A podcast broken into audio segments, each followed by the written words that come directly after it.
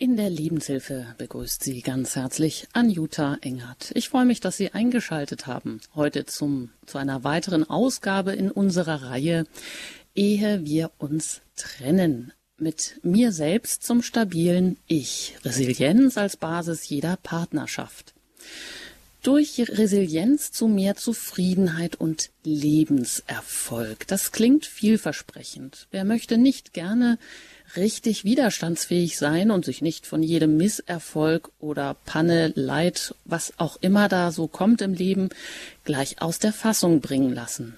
Wie wäre es denn, eine so robuste Schale um das eigene Seelenleben aufzubauen, an der alles Negative abperlt? Wäre das der Schlüssel zu mehr Lebensfreude? Das Leben ist wohl nie einfach gewesen, da der Mensch von Natur aus in sich widerstreitende Kräfte und Strebevermögen Vermögen hat aber unsere westliche Gesellschaft hat das Leben in einem nie gekannten Maß perfektioniert, spezialisiert und auf wirtschaftliche Effizienzen ausgerichtet, dass man sich fragen kann, ob es genau diesen widerstandsfähigen Erfolgsmenschen braucht, der diesen Ansprüchen an das Leben gerecht wird? Oder was können weitere Gründe dafür sein, dass die sogenannte Resilienzforschung seit geraumer Zeit auch so hoch im Kurs steht? Wir wollen heute auch den Blick vor allem darauf richten, ob widerstandsfähige Persönlichkeiten mehr Stabilität und Gelingen in die Partnerschaft einbringen. Und ist der eine schon von Geburt an resilienter als ein anderer oder wie werde ich im Leben, in der Ehe, in der Partnerschaft resilienter, einfach auch durch positive Lebens- und Krisenbewältigung? Fragen, die wir in der kommenden Stunde mit Ihnen gemeinsam angehen wollen und vor allem auch mit unserem Experten, mit dem ich jetzt verbunden bin, Dr. Albert Wunsch. Er ist Erziehungswissenschaftler, Autor, Psychologe und Konfliktcoach. Ich begrüße Sie ganz herzlich hier in dieser Sendung, Herr Dr. Wunsch. Ja, auch ein herzlicher Gruß von mir an alle Hörerinnen und Hörer. Ja, ich habe es eingangs schon gesagt. Ich habe heute Resilienz nicht nur eng geführt auf die Partnerschaft erst einmal, sondern auch im Zusammenhang mit Coaching, Unternehmensführung gesehen, weil man das auch so findet, wenn man irgendetwas mit zu diesem Thema sucht. Man hat da den Eindruck, jeder kann irgendwie so eine resiliente Führungskraft werden. Und zwar nicht nur im Berufsleben, sondern auch für das eigene leben. Das heißt, oder da wird dann geworben mit Begriffen wie wäre ein Fels in der Brandung, eine starke Persönlichkeit, die sich ihrer Potenziale bewusst ist, sich durch alle Krisen und Anforderungen auch zielgerichtet und konfliktfähig hindurchkommt. Dazu bedarf es dann bestimmter Denkhaltungen und Methoden und schon ist man Schwierigkeiten erfolgreich gewachsen. Man wird stressresistent, krisenfest, man kann sich mit seinen Gefühlen distanzieren, nach Tiefschlägen schnell wieder ein Stehaufmännchen werden, voller Selbstvertrauen und Entscheidungsmut aus der frustrierten Opferrolle in die starke Gestalterrolle schlüpfen. Kurzum, man wird so, ja, ich habe gedacht, so eine Art Superman, nachdem sich unsere Gesellschaft vielleicht mit ihren Maximalanforderungen auch unbedingt sehnt. Braucht es denn für heute ein erfolgreiches Berufs- und Privatleben? Braucht es da und auch für eine erfolgreiche Partnerschaft, Herr Dr. Wunsch, braucht es da genau diesen Typus des widerstandsfähigen Menschen oder was verstehen Sie unter Resilienz? Als erstes den Supermann oder die Superfrau braucht man sehr wahrscheinlich nicht und ich hoffe auch, dass keiner darauf hinarbeitet. Und das, was in den ganzen Resilienzseminaren, gerade auch für den Wirtschaftsbereich beschrieben wird, hat natürlich auch einen gewissen Werbeeffekt und soll äh, Menschen in die entsprechenden Institute führen. Äh, sicher ist richtig, jeder ist selbst ein, sein eigener Unternehmer oder seine eigene Unternehmerin. Wenn ich mich selbst also als Unternehmen betrachte, dann müsste ich eigentlich wie ein Unternehmer auch daran denken, wie ist meine Außenwirkung, wie sind meine Rücklagen, wie ist meine Stabilität, wie kann ich mich auf dem Markt behaupten, wobei jetzt Markt nicht heißt der Wirtschaftsmarkt, sondern überhaupt in meinem Umfeld behaupten. Also das ist schon ein sehr toller Denkansatz und Sie sagten eben, der Fels in der Brandung. Da denke ich natürlich als erstes an den Petrus, den Fels. Das ist natürlich auch ein schönes äh, Bild. Und wir haben ja in der Heiligen Schrift eine Reihe von Bildern. Wer auf Sand baut, nicht so ganz dolle, äh, kann irgendwie absacken, brechen, wegschwimmen und so weiter. Also der Fels, die Stabilität ist schon eine sehr große Voraussetzung, schon seit 2000 Jahren als Bild um eben äh, da sich dran zu orientieren, wobei eben heute der Fels alleine im Rahmen der neueren Resilienzforschung auch nicht so ganz unbedingt das Idealbild ist, weil der Fels halt da stehen bleibt, wo er steht Und manchmal muss man auch äh, vor irgendwelchen äh, oder bei irgendwelchen Tücken des Lebens äh, ja eine gewisse Beweglichkeit und Flexibilität haben. Von da ist heute innerhalb der Resilienzforschung ein anderes Bild äh, sehr prägend, und zwar das Bild des Bambus. Der Bambus hat auf der einen Seite eine große Bodenverbundenheit, zwar in einer gewissen Weise wie der Fels, gleichzeitig hat aber auch die Fähigkeit, sich auf bestimmte Dinge, die auf ihn einwirken, äh, ja, wie zum Beispiel der Sturm, ähm, recht flexibel zu verhalten. Und der Bambus, das haben wir mindestens eine Reihe von Biologen bestätigt, scheint die einzige Pflanze zu sein, die es schafft, wenn der Sturm die Spitze, ob der Bambus nun zwei Meter oder 30 Meter hoch ist, wenn die Spitze auf den Boden kommt, anschließend, wenn der Sturm vorbei ist, steht das Ding wieder gerade da und ist nicht gebrochen. Das heißt also Resilienz auf der einen Seite, gewisse Stabilität, aber auch eine Flexibilität, um manchen Dingen auch ausweichen zu können. Und wenn wir uns als Unternehmer sehen, dann können wir natürlich auch daran denken, unsere Partnerschaft ist auch ein kleines Unternehmen. Und wenn wir eine Familie haben, ich habe schon mal die Familien GmbH genannt, Gesellschaft mit, mit begrenzter Haftung. Da haben wir das Bild auch. Also es gibt schon eine Reihe von Voraussetzungen, wo wir sagen können, Resilienz, Stabilität, Flexibilität ist wichtig, aber es soll nicht das Ziel sein, den Superman oder Supergirl dann entstehen zu lassen. Hm. Und äh, wenn wir das jetzt äh, herunterbrechen, eben auf die Partnerschaft oder wie wir im Titel sagen, mit mir selbst zum stabilen Ich, ähm, Sie haben auch ein Buch geschrieben, wo es dann eben heißt mit mir, nicht mit mir selbst, sondern mit mir selbst zum stabilen Ich. Und da haben Sie auch die Resilienz als Basis der Persönlichkeitsbildung in den Blick genommen. Ähm, wie kann denn die Resilienz eine gute Basis für jede Partnerschaft sein? Was ist daran jetzt neu, wenn ich darüber nachdenke? Natürlich ist es sicherlich selbstverständlich, wenn jeder einigermaßen stabil ist und so eine, äh, eine gesunde ähm, Selbstbewusstsein mitbringt, ähm, Eigenverantwortlichkeit, Liebesfähigkeit etc., dann sollten die Dinge ja zu, zumindest mal einen ganz guten Start nehmen, das Schiff ganz gut aus dem Hafen auslaufen und dann, naja, wenn das Schiff auf hohe See kommt, dann stellt sich ja heraus, ähm, wie stabil beide sind und wie man Krisen dann bewältigt. Also wie kann Resilienz als Basis der Persönlichkeitsbildung, äh, wo kann man da ansetzen?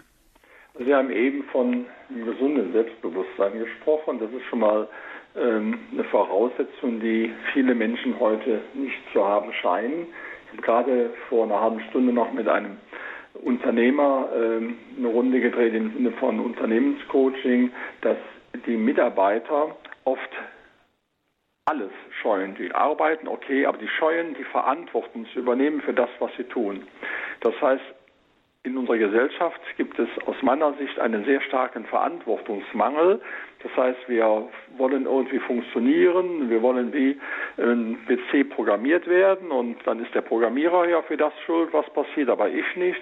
Und wenn wir dieses Bild auf die Partnerschaft übertragen, dann ist das eigentlich die Voraussetzung, dass diese Partnerschaft ganz schnell im Crash enden muss. Und ein zweites Bild, was eben auch noch in dem äh, Coaching mit dem Unternehmen zum Tragen kam, er sagte, wir sprechen dauernd von Teamarbeit in Unternehmen, aber im Grunde ist gar kein Team vorhanden, weil Team würde heißen, wenn der eine einen Hänger hat, springt der andere ein. Wenn der eine in dem Zusammenhang äh, sich selber auf den Füßen steht, dann sagen die anderen, Mensch, hier geht's doch weiter. Das heißt, man hat gemeinsam eine Idee und will gemeinsam diese Idee verwirklichen. Auch dieses Bild lässt sich natürlich sehr gut auf die Partnerschaft übertragen. Wenn die Menschen keine Verantwortung mehr übernehmen wollen, wenn sie den anderen eventuell auch hängen lassen, dann braucht man manchmal äh, noch nicht mal die Flitterwochen abwarten, wenn die Menschen geheiratet haben und dann ist der erste dicke Crash schon da und das setzt sich entsprechend fort. Also, wir haben immer weniger Menschen, die Verantwortung übernehmen. Wir haben wenig Menschen, die noch ein gesundes Selbstbewusstsein haben. Wir haben Menschen, die haben ein Selbstbewusstsein, äh, das äh, ist so groß, aber das eigene Selbst ist, wer weiß wie klein. Und äh, ich habe zuletzt mit einem Unternehmer in einem anderen Zusammenhang gesprochen, ihr seht, unsere Auszubildenden, die haben manchmal den Eindruck, sie seien der Mittelpunkt der Welt. Und wenn man da ein bisschen Kritik dran übt, dann kommt eine massive äh, Kontroverse sofort, da wird Selbstvert also wird Verteidigung praktiziert.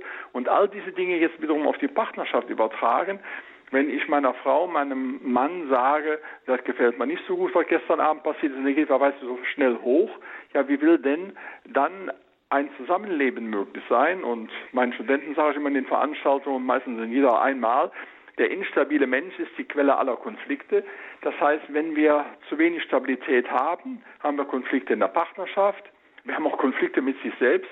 Ich sprach vor einer Woche mit einer Frau, die mindestens 50 Kilo zu viel drauf hat, über das Thema Selbstbeherrschung.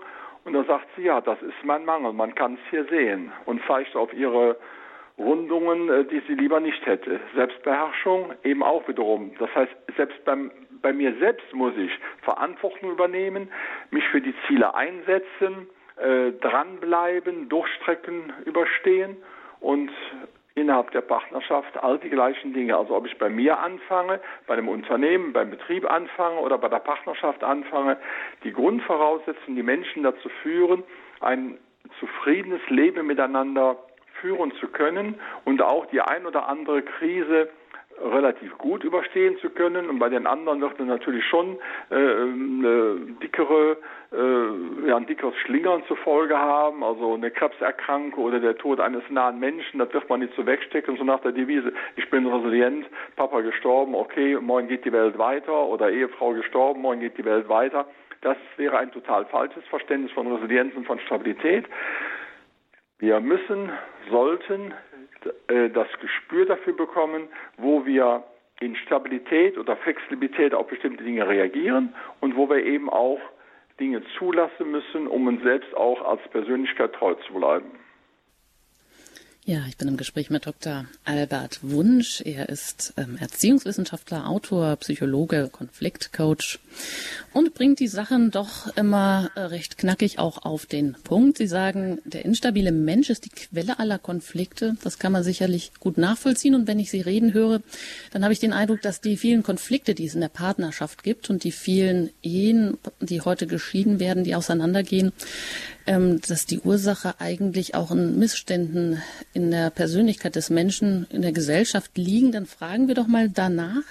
Sie sagen, viele Menschen, es mangelt heute an Menschen, die auch wirklich Verantwortung übernehmen und es mangelt auch an Menschen, die ein gesundes Selbstbewusstsein haben und nicht nur einen krankhaft aufgeblasenen Narzissmus vor sich herschieben, sage ich jetzt mal. Mhm. Und die viel zitierte Teamarbeit ist oft gar keine. Es ist ein schönes Wort, aber vielleicht oft mehr eine Luftblase.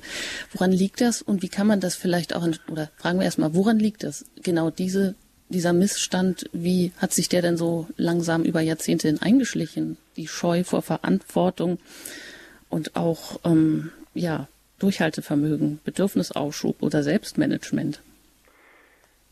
Ich gehe davon aus, dass jede Wohlstandsgesellschaft massive Probleme mit diesen Bereichen hat. Denn innerhalb einer Wohlstandsgesellschaft haben wir uns so ein bisschen wie die Made im Speck eingerichtet. Uns geht es relativ gut und wir möchten alles Mögliche haben, um das nicht äh, gestört zu bekommen. Und in dem Augenblick, wo ich Verantwortung übernehme, weiß ich genau, und wenn es schief geht, hast du Nachteile. Also übernehme ich keine Verantwortung. Der Mitarbeiter, mit dem ich eben da saß, also dieser Unternehmer, sagte mir, die Mitarbeiter, die Konstrukteure haben Angst, dass sie einen Fehler machen und deshalb sitzen sie da und warten, dass wir die Anweisung geben. Sage, Angst ist auf der einen Seite nachvollziehbar, auf der anderen Seite, wenn sie einen beherrscht, können wir nichts mehr äh, machen, können wir nichts mehr auf den Punkt bringen. Deshalb die Frage dann in einer solchen Situation an die Mitarbeiter, haben sie häufig Angst? Ja. Ja, wieso sind Sie eigentlich in den Betrieb gekommen? Äh, Sie hätten doch beim Autofahren uns was falsch machen können, dann wären Sie besser im Bett geblieben. Also um die Dinge so ad, ad absurdum zu führen, wir müssen mit bestimmten Herausforderungen leben und der satte Mensch, die Made im Speck, die möchte das nicht. Und es gibt ja diesen netten Spruch eines Verkäufers, der sagte, was könnte ich doch toll meinen, äh, meinen Job machen, wenn es die blöden Kunden nicht gäbe. Äh, diese Haltung äh, ist sehr tief in viele Menschen reingekommen. Der zweite Punkt hat nichts mit Wohlstand zu tun, mit Konsumwelt zu tun. Die Eltern, die ihre Kinder erziehen sollen, machen das immer mittelprächtiger. Äh, vor 30, 40 Jahren gab es so eine Reihe Wertvorstellungen, die existierten. Manchmal gab es auch noch Strenge, die ich gar nicht gut finde, sondern müsste Klarheit, Absprache und Vereinbarung und so weiter sein. Und heute haben wir unwahrscheinlich viel äh, ja, Missstand, äh, auch da abtauchen. Die Eltern wollen keine Verantwortung mehr übernehmen den Kindern gegenüber. Sie sagen den Kindern, ach, das wirst du schon selber wissen oder, naja, das ist ja auch deine Entscheidung. Und von da fehlt den Kindern, den Jugendlichen der der Partner, der Coach, der Trainer, der mit ihnen ringt um gute Lösungen. Von da haben viele auch gar nicht mehr ein gewisses Konfliktmanagement gelernt, denn wenn der Sohn sagt, ich will heute Abend äh, nicht um zwölf, sondern um drei Uhr nach Hause kommen und Papa, du hast mich zu holen, wenn der Papa dann sagt, ja, ja, eh dir was passiert, dann komme ich dann auch dich holen, ja, da gibt's ja gar keine Konflikte. Wenn mein Sohn mir sagen würde, Papa, du kommst mich heute Nacht um drei Uhr holen, dann würde ich sagen, war ich bei der Vereinbarung der Einladung dabei oder habe ich da uns was übersehen? Also wenn du äh, in eine Einladung reingehst oder eine Veranstaltung reingehst und nachts um drei nach Hause bist, ja, hast du da erstmal die Aufgabe, das selber zu organisieren. Entweder nimmst du ein Taxi, wenn du da zu teuer ist, machst eine Fahrgemeinschaft mit anderen. Wenn das alles nicht hinhaut, dann bleibst du besser zu Hause. Also das sind ja die Auseinandersetzungen, die letztlich dazu führen, dass wir lernen, verschiedene Standpunkte auszuhalten und dann trotzdem versuchen, unseren Weg zu gehen und dann eben merken, wo wir Grenzen vorfinden, aber wo wir auch Erfolge haben. Das Thema Konfliktfähigkeit sehr unausgeprägt. Sodass wir eine zwei Stränge haben. Also einmal Instabilität durch die elterliche oder mangelnde elterliche Erziehung, Instabilität, weil in der Gesellschaft, in der Konsumgesellschaft wir gar nicht mehr ins Risiko reingehen wollen. Und wenn ich dann noch die frühkindliche Phase dazu nehme, wo viel Instabilität auch kommt, dass die Kinder heute kaum noch eine elterliche Bindung haben im Sinne einer verlässlichen Beziehung zu Vater und Mutter, weil sie mit äh, vier Monaten in die Krippe reingehen, weil sie mit einem Jahr in die Krippe reingehen, weil sie abgeschoben sind, weil die Kinder schon als Kinder in der Krippe einen Stress, äh, einen Stresspegel haben, der vergleichbar ist einem Manager in irgendwelchen äh, schwierigen Verhandlungen. Das wird alles ignoriert, obwohl man es eindeutig messen kann. Da sind die Naturwissenschaften sehr gut, weil sie äh, mit einem kleinen Speichelprobe erkennen können, wie, viel, wie hoch der Stresspegel ist. Das wird alles ignoriert und dann wundern wir uns nachher darüber, dass die 18, 20 oder 25-Jährigen nicht miteinander klarkommen, mit sich selber klarkommen. Und als vor acht oder zehn Jahren das Buch Generation Doof zum äh, Spiegel-Bestseller wurde, wo äh, deutlich wurde, ja, wie begrenzt viele junge Leute sind, also wie gesagt, es gibt die anderen auch, aber sie, die Begrenzten gibt es zu viel, dann wirkt sich das natürlich sofort in der Partnerschaft aus.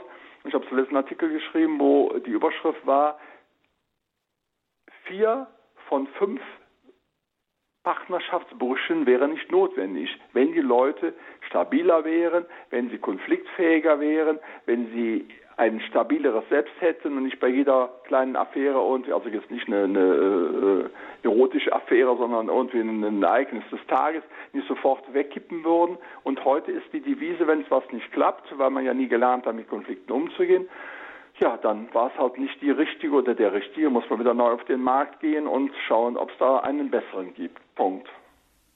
Ja, das war ähm, eine umfassende Analyse von Dr. Albert Wunsch zu der Frage, warum oder woran liegt es, dass heute eben diese äh, Verantwortung oft gescheut wird. Sie haben gesagt, einerseits eben an dieser Wohlstandsgesellschaft, das stellt sich automatisch irgendwann ein durch Konsum, durch dieses, durch die Meinung, wie die Made im Speck zu leben. Da will man dann irgendwie auch keine Risiken mehr eingehen. Zweitens durch eine Erziehung, die heute kaum verbindliche Werte vermittelt, die ja alles den Kindern selber überlässt, ist ja alles deine Entscheidung und ja, das machen wir uns vielleicht gar nicht oft bewusst. Das Unangenehme, nämlich auch mit Pubertierenden in die Auseinandersetzung zu gehen und äh, so in gewisser Weise eine Trainingspartner zu werden für die Kinder, mit ihnen Konflikte auszutragen, damit sie lernen, konfliktfähig zu werden. Das bleibt vielleicht oft auf der Strecke, wenn alles erlaubt wird und alles selbstverständlich ist.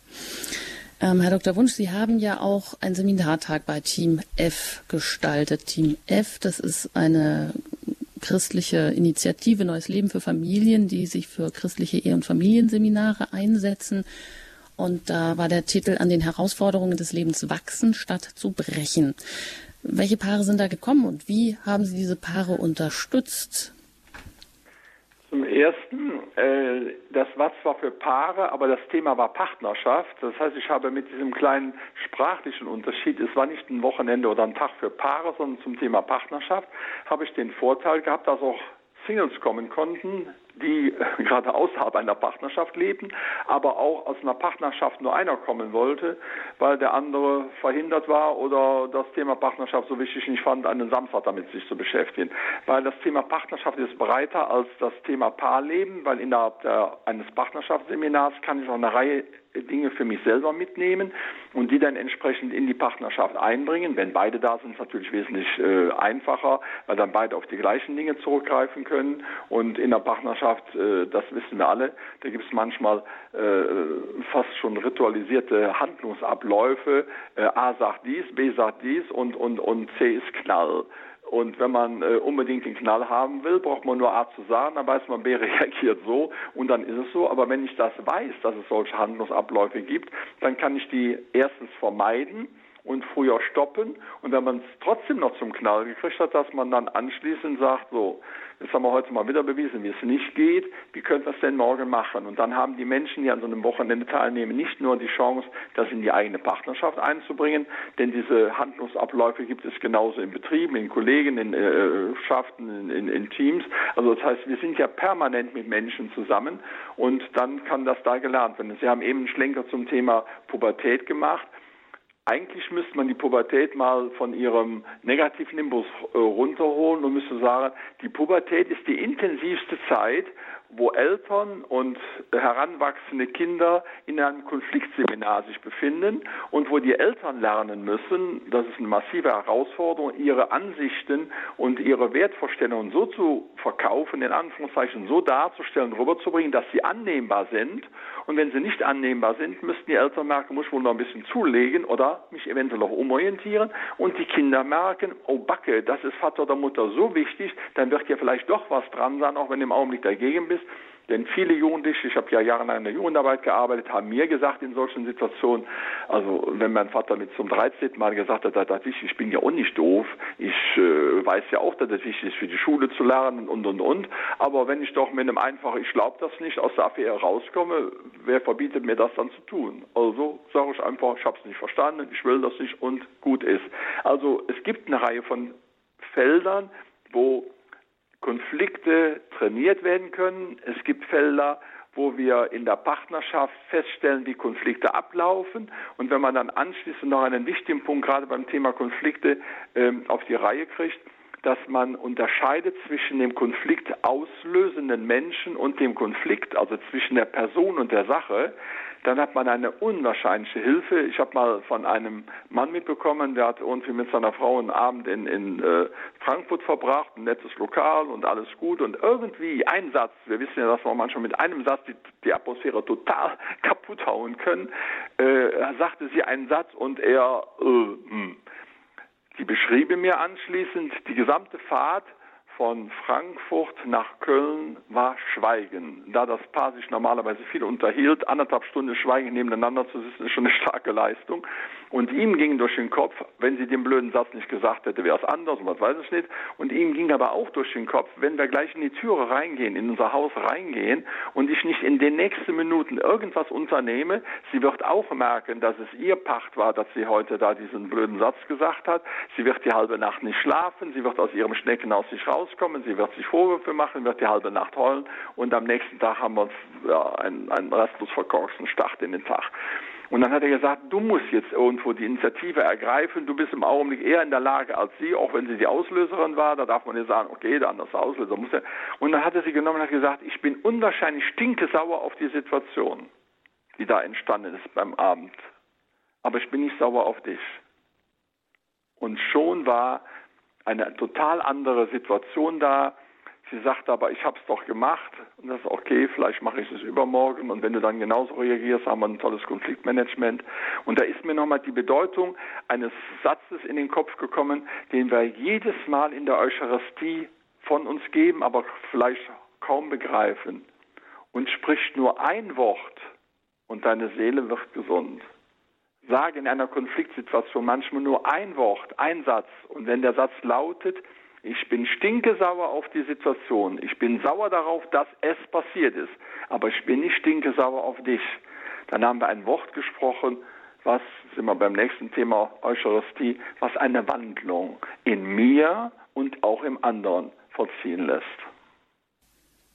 Also da setzen Sie mal den Anfang für eine Wandlung, dass da was passieren kann. Die Unterscheidung zwischen Person und Sache, zwischen konfliktauslösender Person oder konfliktauslösendem Sachverhalt, sich das ja. bewusst zu machen. Und gerade in der Pubertät sind, wo die Empfindlichkeiten besonders hoch im, ja, hoch, sich hochschaukeln, ja. ganz schnell und ganz leicht, auch da immer wieder mal kurz auf den Boden der Tatsachen zurückholen, vor allem sich selber wahrscheinlich ja. auch und dann ja, den anderen. Ja, sicher.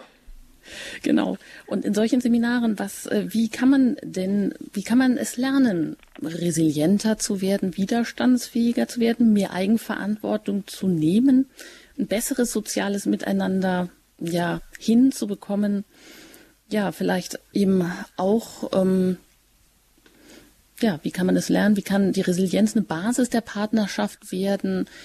Ich denke mal, man ist ja nicht so resilient in die Partnerschaft hineingegangen oder man, der eine oder andere, der ist es vielleicht von Natur aus mehr, aber letztendlich ähm, zeigt sich das ja auch an der Krisenbewältigung. Wie bewältige ich Krisen in der Partnerschaft? Und wie kann ich da zu einem, zu einer positiven Haltung vielleicht, zu einer positiveren kommen? Zum Thema Krisenbewältigung habe ich natürlich eben schon die Hauptaussage gemacht. Ähm, äh, wenn denn die Krise da ist, zwischen auslösendem Punkt und der Person oder zwischen Person und Sache zu unterscheiden. Ähm, das ist übrigens auch urchristlich. Äh, hasse die Sünde und liebe den Sünder. Also wir haben die Dinge eigentlich im, im Kopf irgendwo, da könnten sie haben. Das ist die gleiche Geschichte. Also die Sache kann ich massiv angreifen, aber die Person nicht. Aber wie kann ich Krisen auch noch anders äh, äh, angehen, indem ich vermeide, dass sie überhaupt entsteht. Das ist eigentlich mein Schwerpunkt in meinen Seminaren in der Hochschule. Ich sage, okay, Krisen werden wir immer haben oder Konflikte werden wir auch immer haben. Äh, gegen manche kann man sich nicht wappen, zumal sie eben auch von außen an einen herangetragen werden können. Aber wenn ich selber in der Gestaltungssituation bin, kann ich ja auch schon massiv Krisen und Konflikte vermeiden. Und indem er meinetwegen morgens ihr sagt, übrigens, es wird heute Abend eine Stunde oder zwei später, weil ich halt äh, noch eine Konferenz habe oder was, und äh, wenn es noch später wird, ab so und so viel Uhr rufe ich dich an, dann hat man Konfliktmanagement im vorbereitenden Sinne gemacht. Denn wenn sie zum Beispiel äh, die zwei Stunden nicht nimmt und eine fünf Minuten später ist er nicht da, eine Viertelstunde später auch noch nicht da, äh, dann kann das für den anderen eine sehr nachvollziehbare Geschichte sein, weil die Konferenz hat sich länger hinzieht und sie ist in einer Warteposition, ist stinkesauer, wenn er kommt. Aber wenn man klare Absprachen trifft, kann so und so werden. Entweder ich kann auch nicht telefonieren, äh, es kann auch noch später werden, aber oder eben, äh, sobald ich telefonieren kann, gebe ich eine Zwischenmeldung. Da hat man Klarheit geschaffen. Und so wie man das in dem Bereich kann, kann man das in ganz vielen anderen Bereichen auch. Und Transparenz, das ist der tiefer liegende Begriff, innerhalb einer Beziehung, in der man Dinge sich mitteilt, ist die beste Voraussetzung, wenn ganz bestimmte Konflikte nicht entstehen können. Dann die Unterscheidung zwischen Konflikten, äh, also, äh, zwischen Konfliktauslöser bzw. Sache und der Person. Ein anderer Punkt, der aber auch noch von Ihnen eben angefragt worden, wie kann man lernen, überhaupt mit diesen Dingen umzugehen? Ich habe zuerst gedacht, ja, man muss es wollen. Ja, aber wenn ich nicht weiß, dass äh, ein anderes Land schön ist, dann will ich auch gar nicht dahin. Das ist ja oft so eine Geschichte, wo man sich selber auf den Füßen steht. Ja, ich kann nur das wollen, wo ich schon eine gewisse Ahnung habe. Wenn ich keine Ahnung davon habe, dann will ich es meistens auch nicht. Also muss ich häufig Menschen einfach in eine Situation reinbringen. Und an dem Seminartag ist das zum Beispiel so, ich habe eine Reihe von kleinen äh, Impulsen gesetzt, was Resilienz ist und so weiter. Und dann gebe ich nachher dann eben eine Reihe von Themen ein, wo ich dann praktisch mit den 60, 80 Leuten in so eine Art Zwiegespräch auf offener Bühne komme, dass ich den Einzelnen anspreche, zu irgendwas den anderen anspreche. Und dann gibt es halt Menschen, die dann daraufhin das aufgreifen und sofort reagieren. Und es gibt andere Menschen, die sagen, aber ich möchte mich hier vor den vielen Leuten nicht äußern, was soll das? Ja, okay, äh, Gott hab sie selig. Äh, hier wäre die Chance gewesen, bestimmte Dinge zu machen. Und wenn wir was Neues machen, haben wir grundsätzlich erstmal so eine gewisse Aversion dagegen. Äh, das ist was Neues, da weiß ich ja nicht, wie ich damit umgehen kann. Da kommt Unsicherheit, Angst, Blamieren und so weiter. Also muss man die Leute manchmal durch so ein System einfach so ein bisschen auch hm, ja, mit reinnehmen. Und ich habe gestern vor meinem Uniseminar an der Düsseldorfer Uni hier noch die Auswertungsbögen durchgeschaut und ich mache in meinen Seminaren grundsätzlich, dass immer wenn ein Seminar anfängt, äh, ein Aspekt aus der Sitzung von vor einer Woche nochmal genannt werden muss. Und dann frage ich, wer beginnt, dann sind die ersten noch morgens um halb neun, halb noch verschlafen, dann dauert dann eine gewisse Zeit. Und dann gibt es eine kleine Regel, ich darf nur einen Punkt bringen, den der andere noch nicht genannt hat. Also wäre eigentlich die cleverste Geschichte, mich als Erster zu melden, da brauche ich nur einen Punkt. Wenn ich mich als 30. nachher äußern soll, muss ich das bringen, was 29 äh, nicht geäußert haben. Also ist ein bisschen enger. Und da schrieb mir jetzt eine Studentin, im Anfang habe ich das als Druck empfunden, mich äußern zu müssen. In der Mitte war es eine Selbstverständlichkeit und zum Schluss hat es Spaß gemacht. Das ist für mich typisch ein Ablauf, dass wir uns erstmal gegen das Neue wehren und dann irgendwo wird es normal und dann irgendwo finden wir es ja gut. Das heißt, diese Spannung muss ein Trainer, wenn ich jetzt mal für einen Trainer für solche Menschen, muss ich diese Spannung aushalten. Ich muss die Leute in Situationen reinbringen, wo ich sie irgendwie abhole, wo ich irgendwas mit denen inszeniere, wo sie sich äußern lernen, denn ich kann mich ja nicht äh, äh, wundern, dass wenn ich nie ins Schwimmbad reingehe, ich nicht schwimmen kann und wenn ich äh, wasserscheu bin und Angst vor kaltem Wasser habe, dann äh, werde ich auch nicht da reingehen. Also muss ich irgendwas machen, dass diese Ängste, Unsicherheiten überwunden werden und mit äh, Jugendlichen macht man das schon mal, dass man irgendwelche Wasserschlachten macht, dann ist man erst schon mal alle nass und dann kann man dann in das Wasser reinspringen. Also das heißt, ich muss auch eine, einen Rahmen schaffen, um die Dinge, die zu erlernen sind, erstmal ein bisschen ja, zu spüren, um da meine Unsicherheiten und Aversionen dagegen abzubauen. Also zusammengefasst, auf der einen Seite ist Wollen eine wichtige Voraussetzung, heute Morgen noch, der sagte ich hier so und so, der will, ganz bestimmt. Aber immer sagt er, Herr Wunsch, sagen Sie es. Ja, dann ist dann natürlich äh, äh, das Wollen da, aber das, das Reagieren, das Umsetzen kommt dann doch nicht so. Aber in Zwiegespräch, wenn einer zu mir kommt und sagt, ich würde jetzt hier ein bisschen lernen wollen, meine Persönlichkeit zu stabilisieren, dann würde ich mit dem eine Reihe von Übungen machen, würde dem Übungen für mit nach Hause aufgeben, um das zu lernen. Aber alle Übungen im Sozialbereich haben natürlich immer was mit anderen Menschen zu tun. Also wird er als erstes unter andere Menschen gehen können. Ich habe also einem Menschen mal den Auftrag gegeben, sich auf einer Fete an zwei neue Menschen zu wenden und mit denen Kontakt aufzutreten. Das war für den, äh, ich dürfte, hätte lieber äh, ein Haus geputzt oder 20 Autos gewaschen oder was, als auf einer Fete auf zwei neue Menschen zuzugehen und mit denen eine vernünftige Konversation zu betreiben. Also wenn dann stolz berichtet, hätte er geschafft, ja, sagt, bei der nächsten Fete sind es vier neue Leute. Ähm, ja, das war ein Ehehindernis geworden. Sie war eine sehr gesellige, eher ein sehr zurückgezogener Finanzbuchhalter und dann jedes Mal die Frage, muss ich damit gehen? Ist es denn so wichtig für dich? Äh, du weißt doch, ich tue mich doch schwer, mit den Leuten in Kontakt zu treten. Ja, wenn es sich schwer tut, in Kontakt zu treten, gibt es nur eins, so muss das verändert werden, damit es sich leichter wird. Dann fängt die Frau irgendwann an und sagt, pass mal auf, du kannst ganz zu Hause bleiben. Ich gucke mal, ob ich dann auf den Fäden nicht irgendwo einen anderen finde, der ein bisschen beweglicher ist und so weiter. Also üben, wollen und Situationen schaffen, indem man es einfach so machen muss. Das wären so die drei Punkte, die ich da nenne, wie man es lernen kann. Tja, dann können wir es ja gleich mal austesten. Dann darf ich auch Sie, liebe Hörerinnen und Hörer, jetzt gleich einmal ermuntern, sich hier zu Wort zu melden, mit uns in ein Zwiegespräch zu treten über die Reihe, ehe wir uns trennen mit mir selbst zum stabilen Ich, Resilienz als Basis jeder Partnerschaft. Ich bin im Gespräch mit Dr. Albert Wunsch. Er ist Erziehungswissenschaftler, Autor, Psychologe und Konfliktcoach. Und ich frage Sie einfach, wie geht es Ihnen in Ihrer Ehe? Wie geht es? Äh, steht es mit dem, mit der Verantwortung? Haben Sie auch das Gefühl, dass man doch oft die Konflikte scheut? Oder andererseits, aber vielleicht ist auch einer dann eher so, dass er irgendwie die Krisen immer regelrecht sucht, obwohl man sie vielleicht vermeiden könnte, indem man eine klare Ansage macht. Ja, wie ist es auch mit den Kindern? Erziehen wir sie zur Konfliktfähigkeit und wie können wir auch Krisen bewältigen. Gemeinsam sind wir da offen, gesprächsbereit. Äh, was hat Ihnen geholfen? Sie erreichen uns unter der 089 517 008 008 und wenn Sie außerhalb von Deutschland anrufen, dann wählen Sie zuerst die 0049 und dann 89 517 008 008.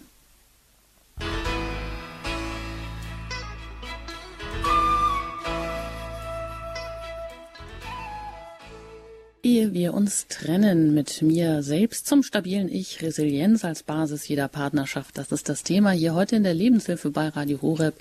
Ich bin Anjuta Engert und im Gespräch mit Dr. Albert Wunsch. Er ist Erziehungswissenschaftler und er sagt, der instabile Mensch ist die Quelle aller Konflikte. In diesem Sinne gibt es also was zu tun. Und was es zu tun gibt, da hören wir jetzt auch gleich mal bei den Hörern rein. Da bin ich jetzt verbunden als mit dem ersten Hörer, der sich hier gemeldet hat, mit Herrn Schenk aus dem Ruhrgebiet. Ich grüße Sie.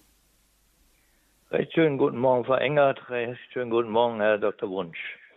Äh, es freut mich, dass ich Sie nach langer Zeit wieder höre. Sie sprechen mir aus der Seele. Ich bin Krankenpfleger und Sozialpädagoge und habe im äh, westlichen Bereich von Köln viele über 40 Jahre gearbeitet.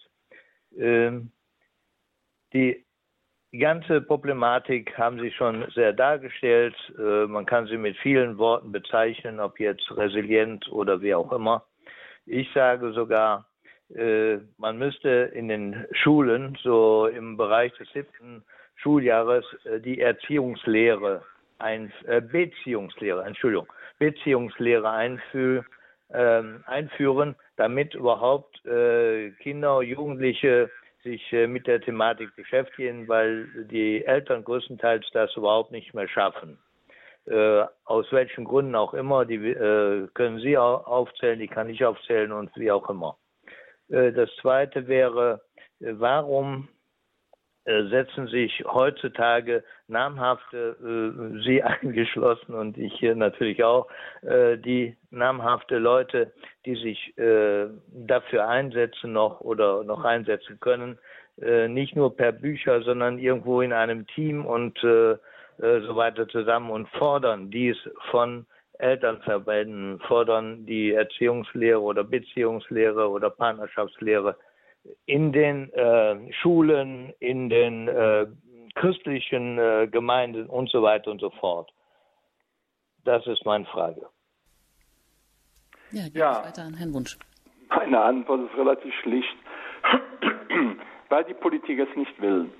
Ich bin vor zwei oder drei Jahren mal im Bundestag eingeladen worden von dem Arbeitskreis Familie und Ehe und sollte da ein paar Dinge einbringen, was der Familie helfen würde und bin da hingefahren in der Einschätzung, boah, wenn die das hören, was ich ihnen sage, dann haben die doch sicherlich einen Impuls, irgendwie was zu verändern.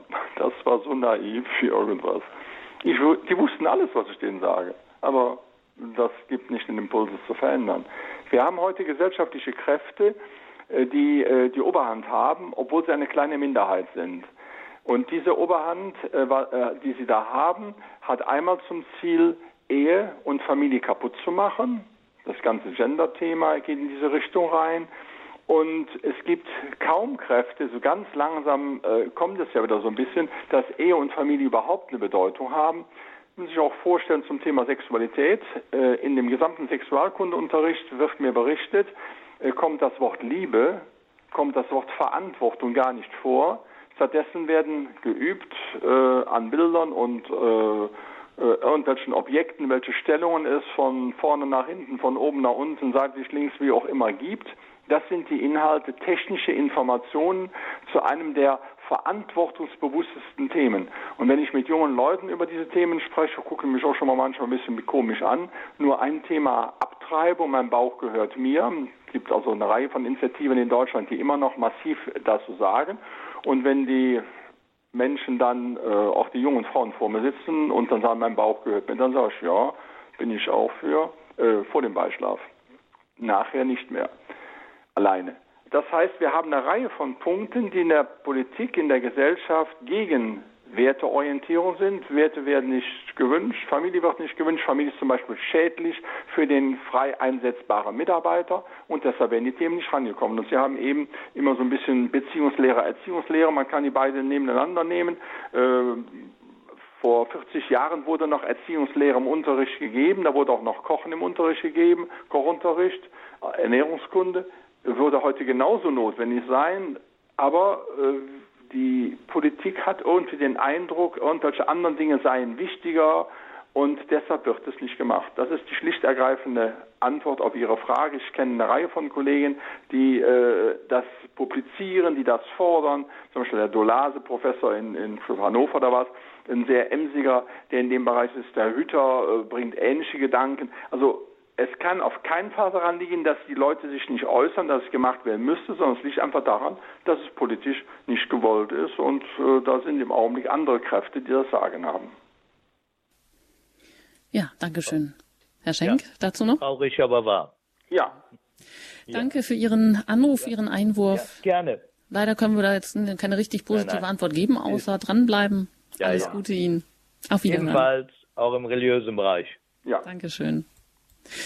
Ja, es gibt vielleicht ähm, äh, schon Initiativen, aber die äh, in der Grundschule gehen dann Richtung äh, gesundes Leben, dass man sich bewegen muss, was gesundes Essen ist und so weiter, wo man natürlich dann andererseits auch wieder denkt, das ist ja eigentlich Aufgabe der Familie, sich um diese ganzen Dinge zu kümmern. Das heißt, also da ist schon vieles weggebrochen, manches wird vielleicht aufgegriffen, aber Sie sagen, es sind so eben gesellschaftliche Kräfte, die eigentlich eine Minderheit darstellen, aber eben dann doch die Oberhand haben, sind denn die positiven Kräfte, die sich für Familie, für Partnerschaft einsetzen, nicht nur, dass sie zu wenig Gehör finden, sind sie zu wenig gut organisiert?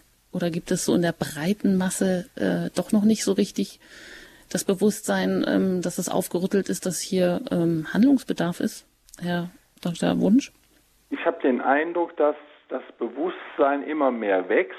Wenn ich die Themen Sexualerziehung in der Schule, wenn ich die Themen Sozialverhalten in der Schule, wenn ich das Thema Konfliktverhalten in der Schule anspreche, dann sind die Eltern doch sehr, sehr aufgeschlossen in Themen. Aber es ist ja begriffen haben sie es. Aber auch diese Eltern sind, ähm, ja, ich will nicht sagen, äh, die Made im Speck, aber auch sie haben sich relativ gut eingerichtet. Das heißt, äh, äh Doppelberufstätigkeit, äh, Konsumwelt, äh, mindert massiv äh, und die damit verbundenen Lebensabsichten mindert massiv die Bereitschaft zum Engagement. Engagement wird nicht honoriert, Engagement kostet zusätzliche Zeit. Ähm, also wenn ich bedenke, dass fünf Prozent der Deutschen manchmal das bestimmen, was 100 Prozent nachher zu tun haben, dann denke ich immer, da müssten doch mindestens 60, 70 Prozent geben, die sich auch engagieren. Und ich kann das im Freundeskreis unserer Kinder sehen. Die sind zum Teil alle so voll mit Arbeit, mit, mit Aufgaben, mit allem Möglichen. Denen fehlt die Luft. Die sagen bei jedem Treffen vollkommen, ihr habt recht oder das ist wichtig, das ist notwendig, aber es passiert zu wenig. Das Engagement ist nicht da und das ist auch in der Gesellschaft insgesamt sehr stark verloren gegangen, ob das nun bei Vereinen, bei der Freiwilligen Feuerwehr, bei den Hilfsdiensten, bei politischen Parteien. Dass die Bereitschaft, sich für das Gemeinwesen zu engagieren, nimmt in dem Maße ab, wo die Sattheit zu intensiv ist. Das sind die Zusammenhänge, die ich da sehe. Und von da wird äh, sehr wahrscheinlich äh, ein Buch, welches zu großen Diskussionen geführt hat, eine Nation fährt sich an die Wand, äh, wird sehr wahrscheinlich noch weiter passieren. Und wenn dann alle mit blutiger Nase an der Wand hängen und merken, es geht nicht mehr weiter so und, und äh, unser bisheriger Kurs war eindeutig falsch, dann wird ja wahrscheinlich jede Menge erst nochmal kaputt gehen müssen, um dann mit neuen Kräften was Neues zu beginnen. Und wir haben ja eigentlich die größten Aufbruchsstimmungen in Gesellschaften, nicht in den satten Gesellschaften gehabt, sondern in denen, die durch Not geprägt waren. Und die größte Aufbruchsstimme, die wir in Deutschland hatten, war in den 50er und Anfang 60er Jahre, sowohl im geistigen Sinne, das Braune, so wollen wir nie wieder haben, diese Macht und, und, und Dingsbums wollen wir nie wieder haben, diesen Krieg wollen wir nie wieder haben, die Armut wollen wir nie wieder haben und haben unwahrscheinlich in die Hände gespuckt und haben was aufgebaut. Ja, und jetzt ist die nachfolgende Generation, sie hat ja fast nichts mehr aufzubauen, sie hätte viel zu hüten und auch wiederum äh, Weichen für eine andere Richtung einzubringen. Aber sie haben es auch nicht gelernt. Wo kann heute ein Kind kämpfen? Wenn ich heute mit meinen etwas fortgeschrittenen äh, Jahren mit Studenten diskutiere, wenn sie irgendwo an eine Grenze kommen, dann sagen die, ja, Wunsch hat nicht geklappt. Ich sage, wobei jetzt ihr wollt trotzdem äh, äh, oder ihr wollen oder oder ihr, ihr Versuch es trotzdem. Ja, aber wenn es doch nicht geht. Ich sage, hast du denn überhaupt probiert? Ja, eigentlich nicht. Ja, wenn nicht irgendwo, wenn, wenn eine Türe verschlossen war, habe ich gesagt, geht vielleicht hinten rum oder, oder wo ist denn das Loch? Es muss da weitergehen. Das heißt, ich habe dann wesentlich mehr Engagement als die jungen Leute, die nehmen es dann einfach hin. Und wenn dann die Politik so ist, dann nimmt man es hin. Und wenn die Schule ist, so nimmt man es hin. Punkt. Ja, man könnte fast meinen, dass die ähm, nicht nur die Bequemlichkeit durch den durch den Wohlstand, sondern auch ja, dass es bewusst vielleicht auch noch herbeigeführt ist, dass die Arbeitswelt so vereinnahmend ist, dass überhaupt auch für junge Familien gar keine Zeit mehr bleibt, sich groß zu engagieren oder groß etwas zu unternehmen. Also da gibt das eine dem anderen die Hand. Herr Wunsch, Sie haben vorhin gesagt, ähm, sprich nur ein Wort und deine Seele wird gesund. Dieser Ausspruch ist Ihnen in dieser einen Krisensituation ganz neu aufgegangen. Wenn jemand äh, total sauer ist auf eine Situation, in dem Fall und aber nicht auf den anderen, das dann auch zum Ausdruck zu bringen. Wie heilen kann ein Wort sein in der Partnerschaft? Und vielleicht auch der Rückbezug darauf, ähm, dass wir hier nicht allein alles sind. Also es gibt ja auch mal in einem Leben viele Krisen oder Hindernisse. Es gibt mal vielleicht auch zu viele Schicksalsschläge, so dass auch resiliente Menschen daran vielleicht brechen könnten. Und da die Frage, braucht es eben nicht auch noch ein Bewusstsein, dass der Mensch nicht nur für sich allein ist, sondern dass er in einer gewissen naturhaften oder Schöpfungsordnung auch steht und dass es etwas über ihm gibt, dass er nicht aus menschlicher Kraft auch alles tun kann und äh, dass er eben auch mal schnell am Ende ist. Also diese religiöse Komponente, so eingebunden sein in die Schöpfungsordnung, nicht alles aus eigener Kraft tun können, auf Vergebung auch angewiesen zu sein und selber vergeben müssen, sonst funktioniert wahrscheinlich auch, ja, die Stabilität oder Widerstandsfähigkeit wird irgendwann brechen, oder? Ja, äh, weil Christenmenschen haben ja eigentlich da vielen anderen Menschen gegenüber einen Vorteil. Sie haben nämlich innerhalb der Religion gelernt, dass Gott der Verzeihende ist, der immer wieder neu sich mit mir auf den Weg macht und sagt, Albert Wunsch, dein Bockmist von gestern, den lassen wir jetzt mal sein, jetzt gucken wir, wie das heute besser wird. Das ist ja eigentlich eine unwahrscheinlich positive Lebenseinstellung, die andere Menschen in dieser Konkretheit ja verborgen bleibt oder nicht wahr? Und ich habe einen äh, Familienkreis, wo wir uns seit Jahren treffen und wenn dann irgendwelche Dinge äh, passiert sind, wo wir vorher nicht dachten, dass sie so passieren würden, da gibt es also ein Mitglied, der sagt immer, Albert, der liebe Gott tut nichts als fügen, fügen, fügen, fügen, fügen.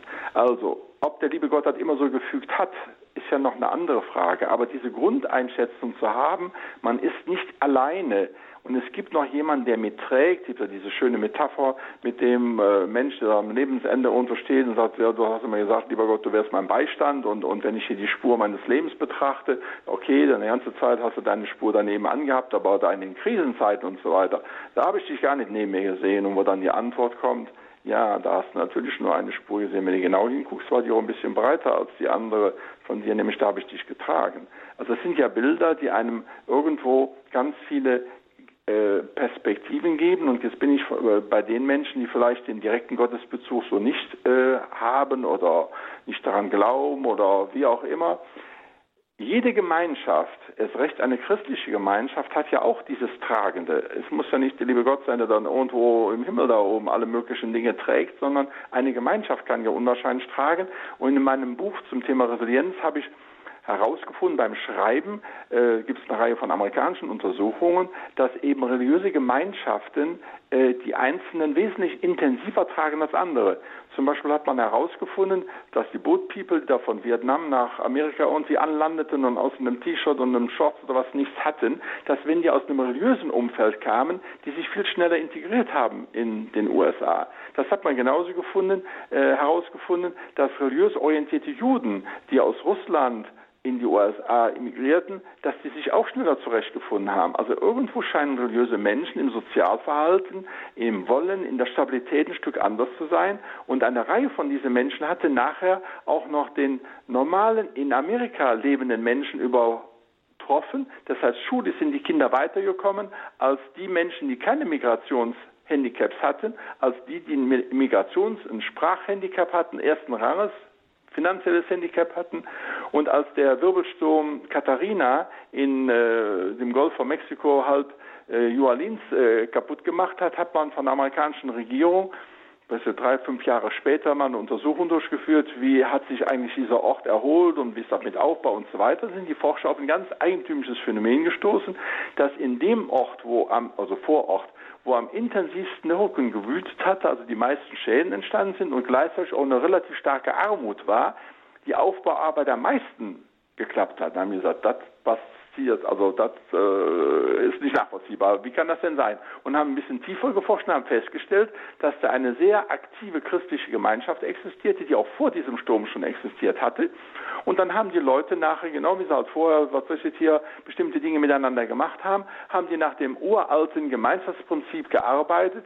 Derjenige, was weiß ich, der sechs Kinder hat, dem helfen wir jetzt alle sein Haus wieder herzurichten, dann helfen wir dem, der sechs Kinder hat und anschließend so. Und dann hat man praktisch miteinander diese Krise bearbeitet, weit besser als andere, die mehr Geld hatten und weniger kaputt hatten. Das muss ja einem Menschen eigentlich zu denken geben, dass eine Gemeinschaft eine solche Kraft hat, wenn man zusammensteht und jeder weiß, ich hätte ja theoretisch es auch alleine machen können. Also wenn ich zehn Stunden am Tag arbeite und jeder arbeitet zehn Stunden am Tag an seinem Haus, müsste es ja eigentlich genauso sein. Nein, aber es ist nicht so, weil wenn die zehn Stunden mit drei, mit fünf, mit zehn Leuten gemacht werden, da gibt es einen anderen Ansporn, es gibt mehr Ideen. Ein Balken mit drei Leuten tragen ist einfacher als alleine tragen oder man kann es gar nicht. Also das heißt, die Vorteile in einem solchen äh, Umfang herauszufinden, in Anführungszeichen nur, weil sie christlich geprägt waren und ein gutes soziales Zusammenleben hatten. Also der Taufschein bringt es nicht, aber das Zusammenleben. Insoweit haben wir also praktisch den direkten Gottesbezug als getragen sein, die christliche Gemeinschaft als getragen sein und für die Menschen, die auch für eine christliche Gemeinschaft keinen Zugang haben, keinen Zugang haben wollen, bleibt immer noch die soziale Eingebundenheit in einen Freundeskreis. Und innerhalb einer dicken Krise ist die soziale Eingebundenheit in einen Freundeskreis, kann natürlich auch ein christlicher Kreis sein, das Überleben absicherndste. Das heißt, jemanden zu haben, bei dem man sich ausholen kann, jemanden zu haben, der trotzdem eine Idee hat, jemanden zu haben, der einem einfach nur zuhört, äh, wenn, wenn, wenn irgendwie Sortierarbeit ansteht, jemanden zu haben, der mit einem kleinen, äh, äh, flotten äh, und, und, netten Gedanken auf einen zukommt, der äh, mitten im Alltag äh, eine kleine SMS schickt und sagt dies und jenes oder eine WhatsApp-Nachricht von, von einer Problemlösung. Also irgendwas, wo der einzelne Mensch merkt, ich lebe nicht alleine, sondern es gibt andere, die mich auch ein Stück tragen. Und dieses Getragenheitsgefühl ist dann die Voraussetzung, dieses Gespür, es gibt noch andere, dass ich dann eben auch schneller aus einer solch katastrophalen Situation wieder rauskomme. Ja, kann man nur wünschen auch, dass das vielleicht wieder mehr ins Bewusstsein rückt und die Nation nicht erst an die Wand gefahren werden muss. Ein das setzt natürlich voraus, dass ich eben auch selber solche Situationen schaffe, anderen Menschen äh, äh, gute Worte sage, weil dann ne, gute Worte, gute Taten sind die Samen guter Taten. Also das bedingt sich ja gegenseitig. Also von da darf ich nicht warten, dass die anderen so auf mich zukommen, sondern ich muss eben gucken, dass ich es selber auch schaffe. Ja, die Tatsache, wir sitzen irgendwie egal wo oder wer, wir sind alle in einem Boot und wir können sicherlich in vielen Situationen viel mehr zusammenhalten und ja. uns viel mehr stützen und unterstützen. Herr Schröttke hat sich gemeldet aus Mönchengladbach. Ich begrüße Sie hier in der Sendung. Ja, grüß Gott. Ich hatte was sagen mögen, aber ich möchte noch was sagen zu dem, was gerade eben kam. Diese Untersuchung ist ja ortsgebunden und exemplarisch weiß ich nicht, ob man sie allgemein umsetzen kann. Es gibt einen Grundkonsens, aber den hat auch schon Bischof Düber mal vor einem über ein Jahrzehnt in einer Predigt zum Ausdruck gebracht. Die Griechen hatten ein Wort, das hieß Glaube und Sitte hebt äh, Wirtschaftskraft, Handel und Gemeinschaft. Ich kann es nicht im Original und ich habe auch nicht mehr eben den genauen Wortlaut.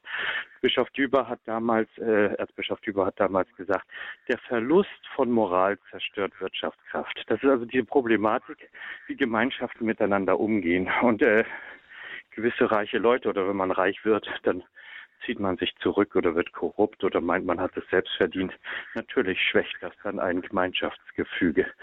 Zum eigentlichen Thema der Resilienz. Ähm, ich habe eine Dame im Flohmarkt getroffen, die hat mir diesen Begriff, da habe ich das erstmalig gehört, gesagt. Sie ist aber auch, die Ehe ist getrennt. Äh, sie hätte wohl die, die stärkere Resilienz, wurde ihr mal gesagt in einer Beratung.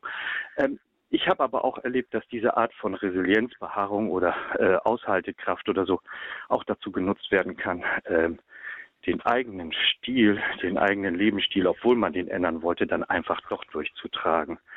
Und äh, dadurch äh, gerade den an die Wand zu fahren, der immer bereit ist, sich wieder zu arrangieren. Das wollte ich mit hineingeben, Punkt eins. Und ähm, eine weitere Sache, ähm, diese äh, Nachkriegszeit. Ich stamme von Flüchtlingen ab. Und ich muss sagen, natürlich mussten sie in die Hände spucken. Die Scham und die Moral, die hat natürlich was bewirkt. Aber es gab genügend in der Gesellschaft, die, ihr Herrendenken nur modifiziert haben und dadurch im Grunde genommen wieder Voraussetzungen geschaffen hat, dass es dann wieder heißt, bei dem Verlust von, von und dem Niedergang in der gesellschaftlichen Struktur, das kann man der Jugend nicht vorwerfen. Ach, das machen ja alle so. Ich möchte das mit, mit zu bedenken geben. Ja, in einer Beziehung ist, glaube ich, tatsächlich das, was ich mal in einem Vortrag gehört habe, äh, grundlegender. Ähm, eine Ehe hält zusammen, wo noch gebetet und gebeichtet wird. Dann ist man auch bereit zur Umkehr und zur Einsicht und zum gemeinschaftlichen Handeln. Da haben Sie jetzt natürlich viel, viel aufgegriffen und viel angesprochen. Äh, danke für diese vielen Einwürfe. Vielleicht der Wunsch dazu noch. Ja, äh, ich habe als die negative Seite von äh, super stabilen Menschen ansprachen gedacht, äh, das wirkt fast wie bestellt, weil gestern hatten wir im Vorgespräch noch kurz den Aspekt, äh, kann man nicht äh, den resilienten Menschen auch, wenn man ihn vorher resilient gemacht hat, äh, missbrauchen, indem man sagt, ja, der ist ja so belastungsfähig, dem kannst du noch einen Patienten da draufladen, der bricht nicht zusammen. Äh, das ist also wichtig, finde ich also toll, dass Sie es eingebracht haben, weil das eine Gefahr ist, die äh, manchmal auch in Partnerschaften der Fall ist, dass einer immer wieder neu verzeiht, immer wieder neu auf den anderen zugeht und der andere sagt, was ist es doch toll, dass mein Mann oder meine Frau so eine Stabilität hat, da kann ich ja weiterleben, wie ich bin. Also das darf natürlich nicht sein. Äh, die Resilienz darf nicht dazu führen, dass andere äh, einen missbrauchen und Unternehmer sollten äh, eben auch solche Resilienzkonzepte nicht einsetzen, damit also die Mitarbeiter den Stress noch besser aushalten können und möglichst bis zur Pensionierung auch stabil sind. Jedes Konzept hat eben die Möglichkeit, dass man es durch ja, falsches Anwenden äh, falsch einbringt. Aber das ist für Sie Ihren Be zweiten Beitrag äh, sehr deutlich geworden, das Thema äh, Moral. In dem Augenblick, wo Moral fehlt, kann natürlich auch ein solches Konzept missbraucht werden. Und äh, in der therapeutischen Arbeit bringe ich auch das Beispiel ein, ähm, dass ähm, jede Handlung, die ich einbringe, natürlich zum Vorteil und zum Nachteil sein kann und das eine ethische Frage ist. Und insoweit ist praktisch ein Resilienzkonzept auch ganz intensiv mit einer ethischen Grundhaltung, nämlich äh, im Sinne eines christlichen Menschenbildes zu verstehen. Und wenn diese ethische Grundhaltung fehlt, dann kann ich äh, genauso gut auch daraus einen Begriff von Ihnen den Herrenmenschen machen. Das ist dann besonders resilient. Ja, danke schön, Herr Schrottke. Auf Wiederhören nach Mönchengladbach. Ja, das ist natürlich ähm, so eine Frage. Wer nicht will, den kann man wohl auch gar nicht zwingen zu einer Vergebungsbereitschaft. Oder ja, da ist wohl, wohl die Grenze vor der Freiheit dann auch des anderen. Also wenn einer partout nicht bereit ist, dann wird man wohl schwierig auch etwas tun können. Aber in einer Partnerschaft wird das ja dann schwierig. Die kann ja dann nicht nur auf einem Bein stehen. Das ist so und das sind auch, glaube ich, die härtesten äh, Herausforderungen für mich als Berater, wenn ich feststelle, dass auf der einen Seite starke Vergebungsbereitschaft, starke Wille des Neuanfangs, starke Suche, äh, Bewegungen existieren, äh, besser miteinander leben zu wollen und vom anderen die Bereitschaft nicht da ist, ähm, häufig hat das dann in sehr frühkindlichen Negativerfahrungen ihren Ursprung und das sind auch diese äh, 20 Prozent, wo ich manchmal sage, dann kann es sein, dass eine halbwegs gütliche Trennung für das Überleben der äh, dauernd bereiten Partnerin oder des bereiten Partners, des Vergebenden, notwendig ist, um also nicht in die Selbstaufgabe zu kommen. Äh, und wenn Menschen mir beschrieben haben, äh, meine Mutter hat mich nie in den Arm genommen, mein Vater, Emotionen in unserer Familie gab es nicht. Es gab nur die Sachorientierung und es musste, was weiß ich, aus welchen Gründen das und das funktionieren. Dann kann man das denen noch nicht mal unter dem Gesichtspunkt von schuldhaftem Verhalten vorwerfen, aber es darf auch nicht sein, dass der andere, der dann eben das nicht mehr ertragen kann und mittragen kann, dabei kaputt geht. Und dann kann wirklich so eine Situation auch dazu führen, dass man sich trennen muss. Und dann muss dieser Mensch, der eben es nie gelernt hat, schauen, wie er mit sich selber klarkommt und darf den anderen noch nicht äh, mit runterziehen.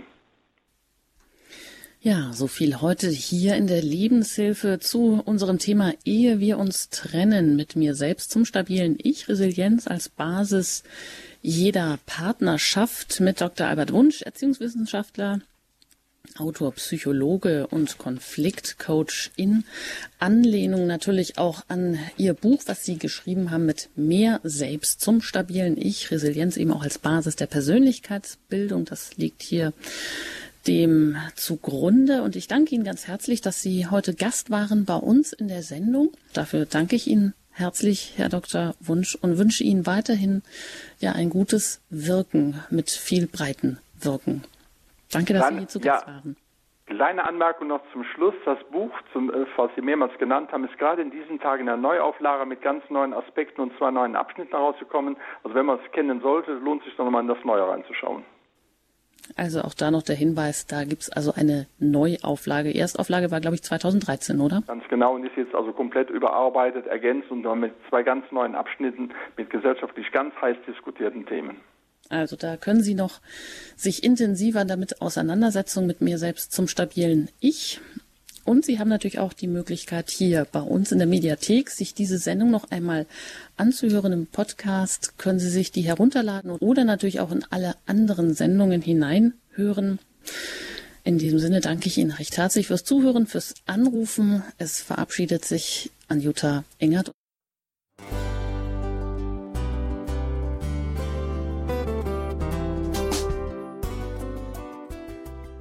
Liebe Zuhörerinnen und Zuhörer, vielen Dank, dass Sie unser CD- und Podcast-Angebot in Anspruch nehmen.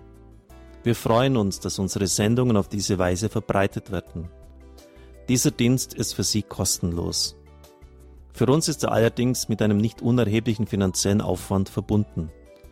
Deshalb sind wir für jede Spende dankbar. Alle Bankverbindungen unserer Spendenkontos können Sie über unsere Homepage horeb.org unter dem Menüpunkt Spenden einsehen. Dort besteht auch die Möglichkeit, online zu spenden. Natürlich nach den neuesten Sicherheitsstandards.